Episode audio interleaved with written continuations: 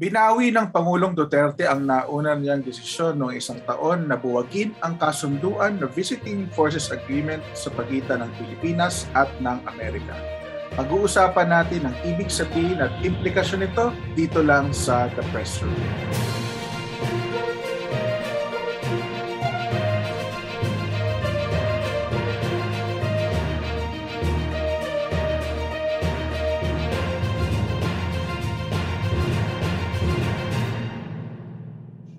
Magandang araw po sa ating lahat at ito naman tayo sa isa na namang episode ng The Press Room. Wala po ang ating kasamang si Romel Lopez ngayong araw pero nandito pa rin ang ating mainstay, ang ating editor at large at ang ating resident security and defense analyst. Walang iba kundi ang Pulitzer Prize winning journalist na si Manny Mogato. Magandang araw, Manny. Magandang araw, uh, Ipe. At uh, binabati ko si Romel kung nasaan man siya ngayon. At sana eh masaya siya.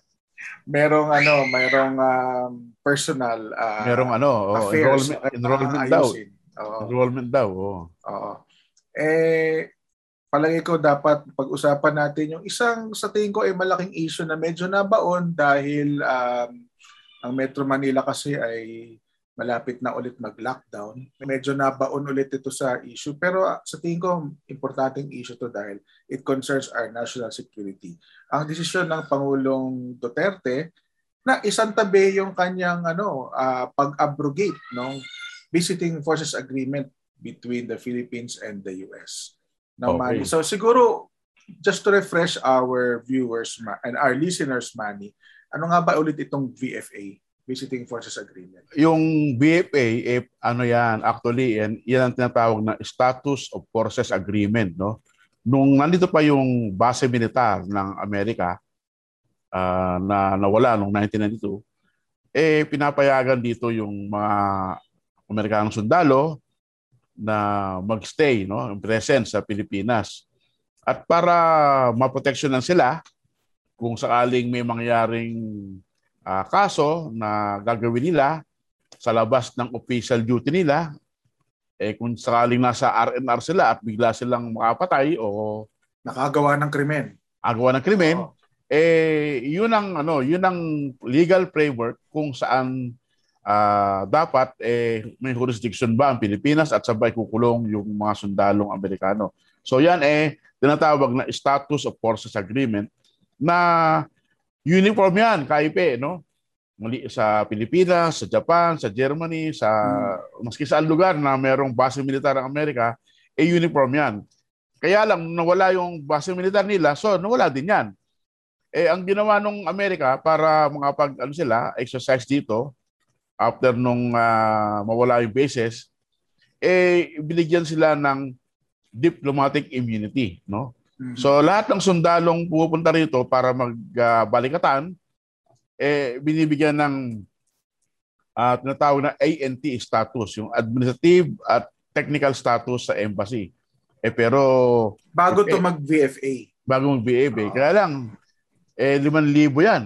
Mm, marami. Eh, marami. Oh. Eh, so, alam kalat yan sa iba't ibang lugar ng bansa. O oh, alam namang bigyan mo ng diplomatic immunity 5,000 sundalo. Hmm. So, nagkasundo ang dalawang uh, bansa na buti pa gumawa ulit tayo ng kasunduan ng status of force agreement. Kaya lang dahil meron ng negative connotation yung yung SOPA, tatawagin ng SOPA, status of force agreement, eh pinabago nila kaya ginawang visiting force agreement na pinirmahan noong 1998 bago nawala si Pangulong Fidel Ramos uh, bago sa bumba sa pagkapangulo no at ito ay naratify naman noong 1999 sa panahon ni Pangulong Joseph Estrada. At ang kauna-unahang balikatan ng dalawang bansa after ma-ratify itong BFAA nung year 2000 at uh, yun nga, hanggang uh, ngayon eh taon-taon eh gumagawa sila ng kanyan na activities. Kaya lang tingin ko eh pel nag-expand itong balikatan, no? Mm. Kasi hindi lang ngayon na uh, uh, training at exercise between the Philippines and the US. Sumasama na yung Japan at yung Australia. At meron ngang ilang exercise na nakaraang mga tatlong taon na na may mga token force yung Japan at uh, yung Australia.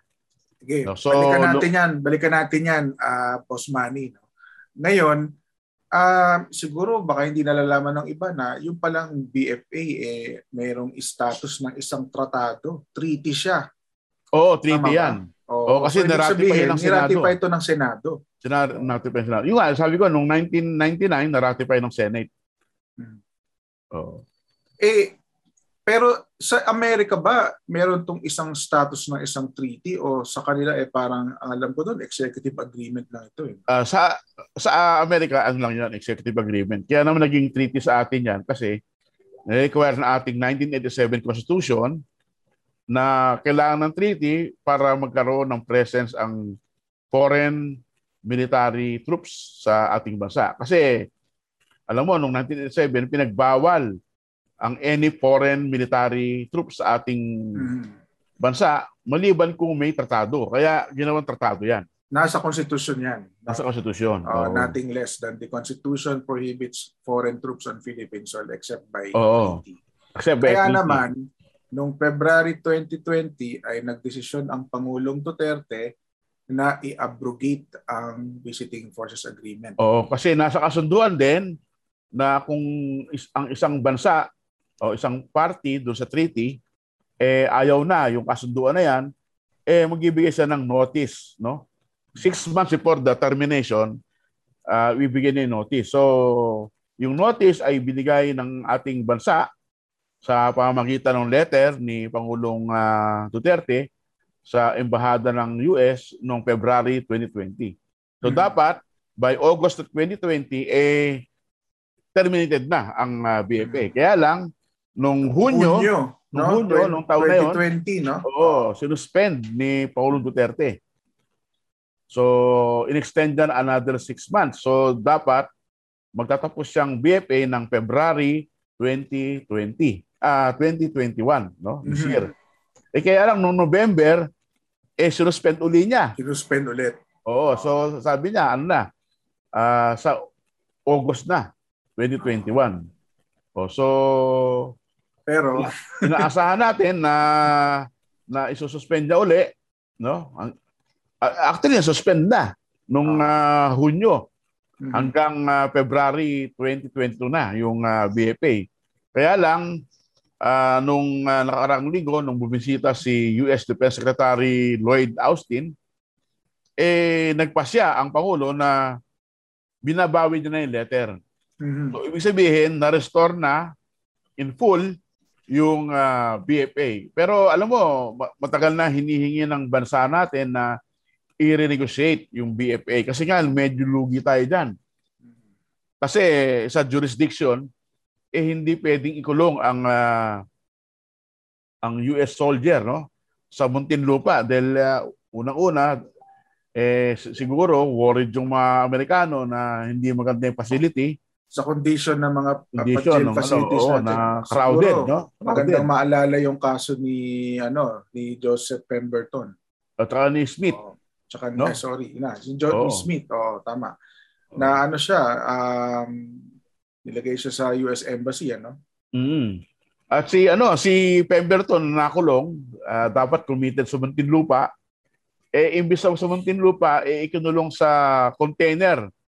Hmm uh, ban dyan sa may Camp Aguinaldo. Pero yung yung container ban ay eh, nasa loob ng US uh, military facility. Uh-huh. Kasi At merong ng, ano? merong ano din eh, merong pinayagan ng AFP na maglagay ng ng uh, communication facility yung US mm-hmm. sa loob ng Camp Aguinaldo. So nandun sila, nandun yung container ban, doon nilagay si si Pemberton. Hindi ka ba nagtaka na nangyari ito during the visit of a, you know, no less than the top defense official of the Biden administration. Alam mo, timing lang yun eh. No? Lagay ko, itiniming lang ni Pangulong Duterte ang uh, pag-a-announce ng uh, ah, restoration ng BFA sa pagbisita nga ni Defense Secretary uh, Lloyd Austin. No? Kasi matagal nang matagal nang pinag-uusapan to no sa DFA at sa Philippine Embassy sa Amerika, matagal na nilang workout na ma-restore nga. Mm-hmm. At uh, palagay ko, kasi si si Foreign Secretary uh, Teodoro Locsin, Teddy Boy, eh talagang ano yan, talagang pinaglalaban niya na manatili dito ang Amerika dahil malaki daw ang bagay na ito para sa seguridad ng ating bansa. Dahil nga meron tayong hinaharap na na medyo malaking uh, pangamba uh, at threat dyan sa South China Sea, yung West Philippine Sea. Uh, dahil nga yung China eh medyo agresibo ngayon at uh, marami nang na-reclaim na isla. Marami nang na-reclaim na isla at uh, kung saan sa sila umaabot na hindi natin alam. So, ang sinasabi ni uh, Secretary Luxin eh kailangan kailangan natin ang Amerika for stability and for balance of power dito sa ating region. Would you so, would you classify this as um, you know a win for Duterte no considering na uh, mukhang nagkaroon ng sabi mo nga do sa call mo nagkaroon ba ng quid pro quo dito sa decision na to no parang dahil ba dito eh nagkaroon ba tayo ng access sa vaccines at saka dahil ba diyan eh babaguhin na ng Amerika yung kanyang tra- strato sa Pilipinas na hindi tayo gagawing tambakan di umano ng mga second hand at pinaglumaan ng mga military equipment. Al- alam mo, maraming ano eh, maraming it's a multifaceted ano no, yung uh, very complex tong sitwasyon ng Philippine-US relation. Uh, palagay ko sa isang banda tama tama naman siguro na sa pananaw ni Pangulo Duterte na kaya niya binawi yung BFA abrogation eh dahil may parating na bakuna, no? Alam mo, kung maalala ko, ang pinangako ng Amerika eh 7 million vaccines for the whole of Asia, no? Yung excess vaccines nila. Eh sa ngayon pa lang 6 na milyon na ang dumarating sa Pilipinas, 3 milyon na Moderna at ang 3 milyon na Janssen, no? Yung J&J. So 6 million. So pag uh, inisip ko, eh, kala ko ba 7 million ang ibibigyan ng Amerika, buong Asia na. Eh, bakit 6 million nasa Pilipinas? Hmm. So palagay ko, nabago na yung promise na yan ng Amerika. No? Kasi nga, uh, lumalaganap na yung Delta variant no? sa buong mundo. So dapat na bilisan yung pagkabakuna. Eh, maraming konsiderasyon pero sa punto ng Amerika, napakahalaga ng Pilipinas sa kanilang uh, security uh, interest. Kasi alam mo, last year, uh, yung US Congress eh nagbigay ng nagpasa ng isang bill ng uh, bill sa uh, Congress. Ito yung tinatawag na Pacific uh, Deterrence Initiative, no? Uh, ang layunin ang layunin ng PDI na to, Pacific Deterrence Initiative, eh magbigay ng uh, siguro mga uh, 40 uh, 27 no billion dollars sa loob ng uh, limang taon hanggang 2027 at uh, starting 2022 eh magbibigay ang Congress ng 4.6 to 4.7 billion dollars para sa deterrence uh, strategy ng Amerika dito sa Asia. Ano ba ang nakapaloob sa ano sa strategy sa strategy na to? Eh ang sabi eh pambili daw ng barko, pambili ng eroplano, pambili ng missile, pambili ng radar at para sa military exercises. Mm-hmm. Oh, at uh, yung balikatan eh nabanggit doon sa sa bill ng US Congress na kasama sa tatlong exercise na gagawin nila na palakihin nila, palawakin dito sa Asia, no? Yung isa nga, yung Cobra Gold sa Thailand, at yung isa nga ay yung Baligatan sa Pilipinas, at yung isa ay sa Australia. No? Uh, maliban dito, layunin din ng Amerika na magtayo ng mga supply depot uh, sa region para ikalat yung kanilang forces. Kasi nga, ngayon eh, masyadong vulnerable yung kanilang forces dahil nandun lang sa dalawang malaking base sa Japan at Korea. No? eh pag tinira ng missile ng China yan, eh lagot sila. So gusto nila mas agile, mas mobile, mas smaller, kung saan saan nakakalat. At yung nga, balak nila na magtayo ng mga supply depot para i-proposition yung kanilang mga tropa at yung kanilang mga gamit. At alam mo, noong 2014, nagkapirmahan yung Pilipinas at ang Amerika ng Enhanced Defense Cooperation Agreement, yung EDCA. Oh, yung EDCA. Oh. Oo, eh ang kasama na sa EDCA eh hindi lang access sa US Air Force ano, kundi pwede silang magtayo ng mga uh, depo ng equipment no. So at mer- meron na sila naitayo diyan sa may uh, Basa Air Base sa Pampanga. At alam ko meron silang balak na magtayo ng uh, another depot sa Palawan, sa may uh, Puerto Princesa at sa Cebu, sa may uh, Mactan uh, Airport. No? Kasi yung, yung Mactan Airport, meron ding Air Force uh, base dyan. Mm-hmm. At ang pang-apat, yung doon sa Cagayan de Oro, yung dating Lumbia Airport na ngayon ay Air Force base na. Kasi yung bagong airport nilipat na sa Lagindingan. Oo. Oo. So, so meron ng apat na pwedeng paglagyan ng mga equipment, supplies ang Amerika dito sa ating bansa. Kasama yan sa deterrence uh, nila, initiative. So ganyan kaimportante ang Pilipinas sa, para sa Amerika. Ganyan kaimportante na pinagbigyan yung mga yung pinagbigyan ng oh. Duterte pero, administration. Pero ibig sabihin, eh, hindi lang naman ang US ang panalo diyan. Hmm. Sa isang banda si Pangulong Duterte eh panalo din. No? Hmm. Kasi alam mo, uh, ayaw ng mga Pilipino base sa survey ng SWS na ang China, no? Hmm. At uh, maski anong sabihin mo, eh ang mga Pilipino ay pro-American, no? Uh, siguro influence ng Hollywood diyan. Kumbaga, we share the same ano, uh, we have oh, a shared history, shared history, mutual interest, values, oh, no? values, democracy, no? Oh. So, yung, tama ka yung Hollywood. No? Oh, so siguro, siguro talagang talagang ayaw na ayaw ng uh, mga Pilipino na pumunta tayo sa China. Eh ang pangulo, ang impression, ang perception eh pro-China. Hmm. Dahil sa nakalipas na limang taon eh lagi yung pinapasalamatan si Xi Jinping. Oo nga. Eh biro mo isang milyong bakuna lang na ang napadala eh Pinasalamatan todo-todo. Binili, binili natin yung ilang mayon, may more than 20 million yata. 25 million. 25 hmm. million, no? Oh. Bibili natin sa China, tapos 1 million lang ang libre. Oh, eh samantalang oh. itong itong binili nating Sinovac eh itinatapon sa ibang bansa, no? Oh. Eh dito nga sa Singapore, ayaw na nilang gamitin tong Sinovac. Hmm. Dahil hindi raw ganong effective. So eh pero tayo, yung pa rin ang ating ano, yung pa rin ang ating vaccine of choice, ika nga. Eh ako nga. Tingin mo ba, Manny, o nga, pareho tayong sino ba kayo? Oo, sino ba? Wala naman tayong magawa, wala naman choice. Wala eh. Oo. Wala choice. Oh. Eh, so, sa tingin so, mo ba, Manny, kaya nang kaya ginawa ng Pangulo yan dahil may potential na maging issue yan sa darating na halalan. Yung, yung nga ang punto. Pagkiling sa China, pag-iwas din sa ganong image. Yung, yung nga ang punto, Ipe, no? Kasi ayaw nga ng mga Pilipino na uh, yung China at uh, ang impression nila ay si Duterte ay pro-China. So maaaring maapektuhan yung election campaign, lalo na kung tatakbo yung kanyang anak na si Davao City Mayor uh, Sara Duterte, Carpio, eh talagang malaking dagok ito na makita na ano ba itong administrasyon na to?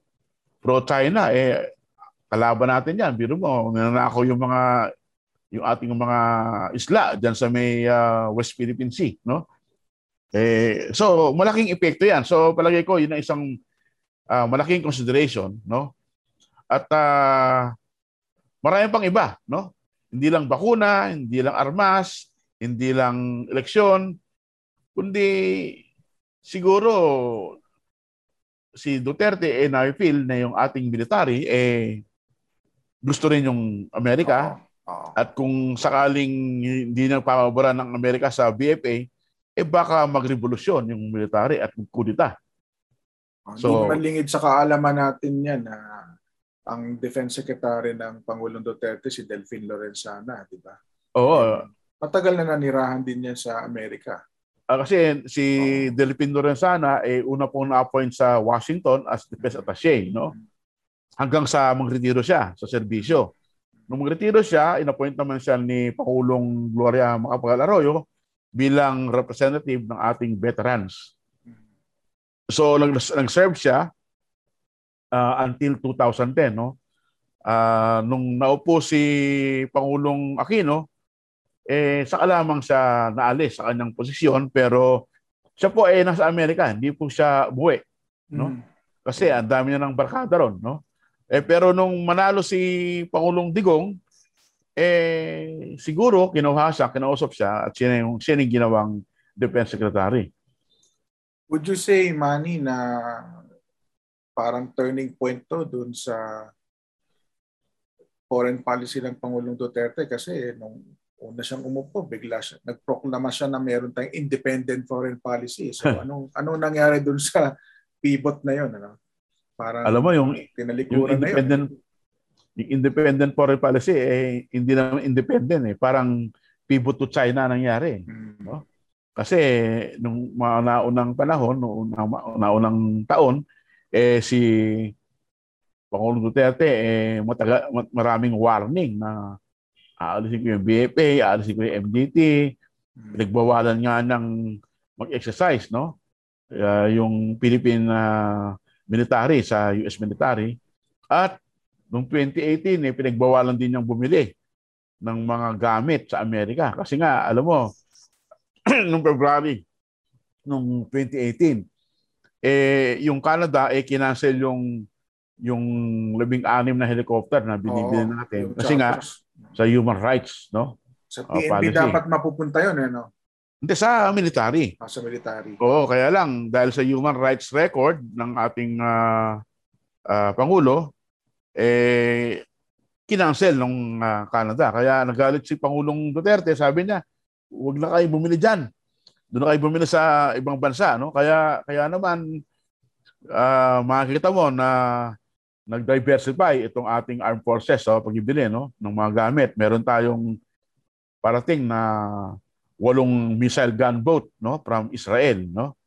Yung ating dalawang frigate ay galing South Korea. Yung ating dalawang malaking silip capability na malaking barko galing sa Indonesia. Yung ating mga ground support aircraft galing Brazil. Yung ating uh, fighter galing South Korea din no itong ating helicopter galing sa Europe, sa Poland, sa sa sa England, no? Uh, pati yung ano, yung anti tatlo nating anti uh, submarine helicopters galing din sa Europe yan. Ano na nangyari doon sa Russia? Alam mo, bumili tayo ng mga grenade launcher, no? Sa Russia.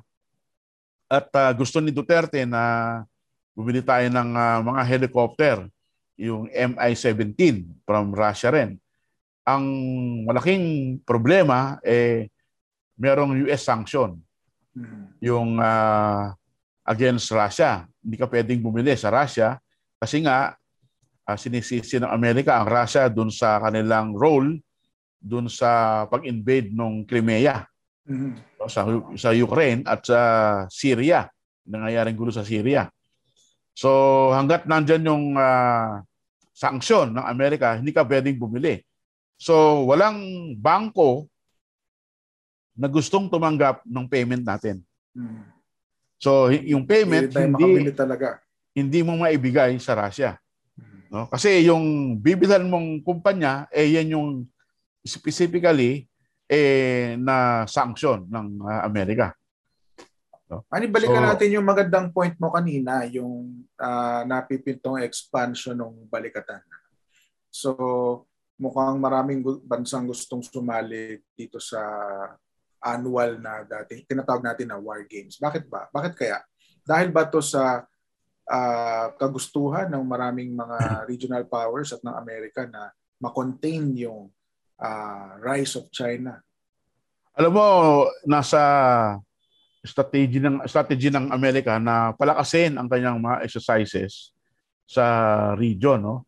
Ang gusto niyan uh, the whole year round no habang wala namang gera eh training and training uh, exercise ng exercise sa sa lahat ng bansa na aliado niya at partner no? So sa Pilipinas sa Malaysia sa Indonesia sa Australia sa Japan sa Korea eh umiikot practice, lang kumbaga, practice. Oo, umiikot lang sila. Yung ang ibig sabihin niyan, yung kanilang pwersa ay nandito lang. Hmm. No, para hindi idle, eh kailangan exercise ang exercise. Ngayon, eh, kasi nga, ang tinatawag nila sa, sa military term, eh, interoperability, no? Interoperability. Para magka, madaling mag, uh, mag-operate na sabay yung Pilipinas at Amerika at yung kanyang mga allies, eh sinasama na ngayon ng Amerika yung at yung kanyang mga allies na Japan at uh, Australia. Ang problema, wala tayong BFA sa Japan. Sa Australia, meron tayong BFA na napirma noong 2012. At uh, ito nga yung model BFA na gustong gayahin natin. Kasi nga, alam mo, nung panahon pa ni Pinoy, meron ng low-level negotiation, uh, discussion with Japan para magkaroon ng BFA. Kaya lang hanggang ngayon, eh, hindi matuloy-tuloy no? itong BFA. Eh, ang chismis ko kasi natakot yung BFA na pagka pumirma tayo ng kasunduan sa Japan, eh baka may kumilig na kapitbahay ng malaki. Hmm. Oo, eh, may, eh sa, sa panahon ni Duterte, mahirap tanggihan yan. Baka ibigay. Baka ibigay. Baka ibigay. Oo, kaya sabi ng DFA at ng military, eh wag muna. Wag muna. Wag muna. Oo, patapusin natin muna. Pero kasi Maski naman walang BFA, eh, meron namang isang daang sundalong Japanese na sumasama sa balikatan taon-taon. Hmm. Paano yun? May diplomatic immunity ba yung mga yan? Meron kasi binigyan ng ano yan, parang yung ano nga, nung nangyari noong 1990s, meron silang ANT status, ANT. parang diplomatic immunity. Uh, Tsaka yung mga Japanese naman, disiplinado yan, hindi yan nag-RNR. Ah. Oo, hindi yan lumalabas. Although, nung isang exercise, merong Japanese na namatay uh, sa aksidente kasi yung kanyang minamanehong jeep ay eh, bumangga. Hmm. Sa Subic. Yan. So anong sa tingin mo ang magiging impact ng desisyon na yan sa uh, election sa 2022? No? Anong sa tingin mo ang uh, eh, kasi, magiging direksyon ng kasi isa policy? Sa, isa sa ano, isa sa mga ipinupukol na issue kay uh, Pangulong Duterte ay yung pagiging pro-China. No? Uh, lalo na dito sa issue ng West Philippine Sea. Eh dahil sa uh, binawi na ni Pangulong Duterte yung uh, BFA abrogation, eh lumalabas na nawala itong issue to. No? So hindi na pwedeng ipukol sa kanya. Hindi na pwedeng ipukol kasi pinayagan niya eh. Uh, at uh, nagpasalamat siya nung dumating yung Moderna, di ba? Nandun pa siya sa airport kasama yung uh, Chair DG Affairs ng American Embassy, si uh, John Lo. No? So talagang nagbabagong ano, nagbabagong uh, image, no? Si Pangulong Duterte. At si ang kanyang anak, si Mayor Sara, eh ilang beses na nakita sa mga US Embassy reception, no? So talagang pinapakita nila na hindi kami pro-China, no? Uh, hindi kami suportahan ng China at uh, at kami ay kakampanya ng Amerika. Uh, kasi alam mo, siguro isa sa mga dahilan na parang kumakain na uli si Pangulong Duterte kasi noong 2016 nangako tong China ng 24 billion investment at uh, loans sa ating bansa para sa kanyang build build build no eh, 20, 21 na. Hmm. Eh, 5% lang ang natupad. At uh, yung dalawang bagong tulay sa Pasig River, yung to sa Estrella Pantaleon o sa Binondo, oh. eh mga ano yan, libre at uh, maliit lang na ano yan, maliit lang na na tulong, no? Hindi talaga siya major uh, major uh, infrastructure project. Alam mo yung mga major, no? Yung tinatawag ng Mindanao Rail na hindi ko alam kung kung may nagawa ng may nagawa ng uh, release. yung mga major projects yung kagaya ng pinopondohan ng mga JICA ng mga Japanese Yan, eh, oh, yung mga airport, ano, yung mga uh, train, mga tollway, uh, no? Tollway, yung yan. SCTEX, pinondohan ng Hapon yan, di ba? Oo. Oh, eh, hmm. eh, ano mo, nalula nga ako sa isang project eh. Kasi yung daw Bacolod at Iloilo, eh, pagdurog tingin ng isang tulay na, na gagawin ng hmm. China. Eh hanggang feasibility study lang pala. Hmm. Kaya hindi rin hindi rin lumipad, no? So maraming maraming Tsaka money yung ano, yung Belt and Road Initiative. Eh, hindi naman tayo nasama dyan Hindi eh. tayo nasama doon. Oo, alam mo, nung 2016, sa ilang bill bill bid, eh, meron silang 75 big tickets project. Karamihan dyan funded ng ah, China.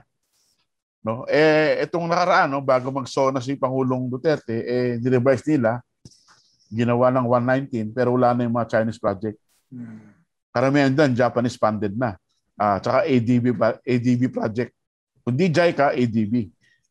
So talagang talagang iniwan sa ere si ah, Pangulong Duterte ng mga kaibigan niyang Chinese. At ah, dahil isang taon na lang si Pangulong Duterte, eh palagay ko di na maglalagak ng pera Lalo China. pang, lalo pang napos. No? Oo, eh talagang eh, alam nila pagka next year di, di mo alam kung sino magiging pangulo, eh bakit pa ako mag-invest diyan? Eh kung magbago na naman ang policy, no? So yun, yun ang yun ang mga uncertainty. Wait and see ang China. Wait and see. Oh, Pero ang ang US parang ano na, naka, naka, nakaposisyon na. nakaposisyon na. Oo. Posisyon na. Although wala namang Nakaga- perang Nakagapang na. Oo. wala namang perang binibigay. Tulad nung ah, Chinese ah, aid, no? Dapat. Ah, Oh, wala, at saka Chinese investment, ah, hindi rin. Alam mo, isang problema sa China, no? kaya na-delay, delay yung kanilang mga project, eh kasi ang gusto nila, pag ginawa yung project, kanila yung contractor. Hmm. So, mga galing China. Kanila yung worker. So, yung mga worker galing China. Hmm. Eh, eh siyempre, kaya nga tayo nagbibil-bil-bil para to prime, prime the economy. Di ba? Hmm. to provide jobs sa maraming tao natin. Eh, kung kung China lang mga kinabang, eh bakit pa natin bibigay sa China? At Kaya yung mga siguro- workers, ano? yung mga Japanese Oo. projects, hindi naman ganyan. Ano? Hindi, hindi. Oh, kaya nga Oo. ano eh, kaya nga kaya nga ano eh, kaya nga siguro na-delay-delay yung mga malaking project ano nung ah, China kasi nga ah, maraming kondisyon na ah, hinihingi sila na ayaw namang bigay ni Finance Secretary uh, Dominguez. Sandy Dominguez, no? At saka hindi rin pwede niyang mangyari dito kasi meron din tayong local labor. Eh, di ba? Oo, tsaka mas kailangan natin labor ng laws tayo. kailangan natin ng labor ngayon kasi dahil sa pandemic, no? Alam mo, ang projection nga nila eh magkakaroon tayo ng 4 million na job loss uh, this month kasi nga may two week uh, two weeks na lockdown, no? Posible Ah, pang mapahaba. Mapahaba eh sabi nila bago mag-lockdown mga 6,000 small establishment na sa Metro Manila ang nagsara Hmm. at uh, megit na ilang libong katao ang nawalan ng trabaho, no? Yeah, siguro yung mga food court, no? Ah, yung mga small restaurant, yung mga salis, mga turo-turo, no? Hmm. So, eh, mahirap talaga ang buhay. Maraming ano, at ah, ang economic recovery natin may apektuhan din. So, hindi pa tayo lumalabas sa recession, ha? Ipe. Kasi. Oo. oo, eh, may git ano tayo, four quarters na na recession. No? Sa itong second quarter, di ko alam, baka negative pa rin. No? Baka lumabas ata this week, you know, yung ah, GDP ah, numbers. So, Siguro, yun. Boss Manny, dito na natin tapusin ang ating interesting na balitaktakan. No? Marami tayong nalaman tungkol sa VFA, anong implikasyon nito sa ating national security at sa susunod na halalan. No? So maraming salamat, Manny. At ah, sana next week ay makasama ka namin ulit dito sa ating talakayan sa The Press Room.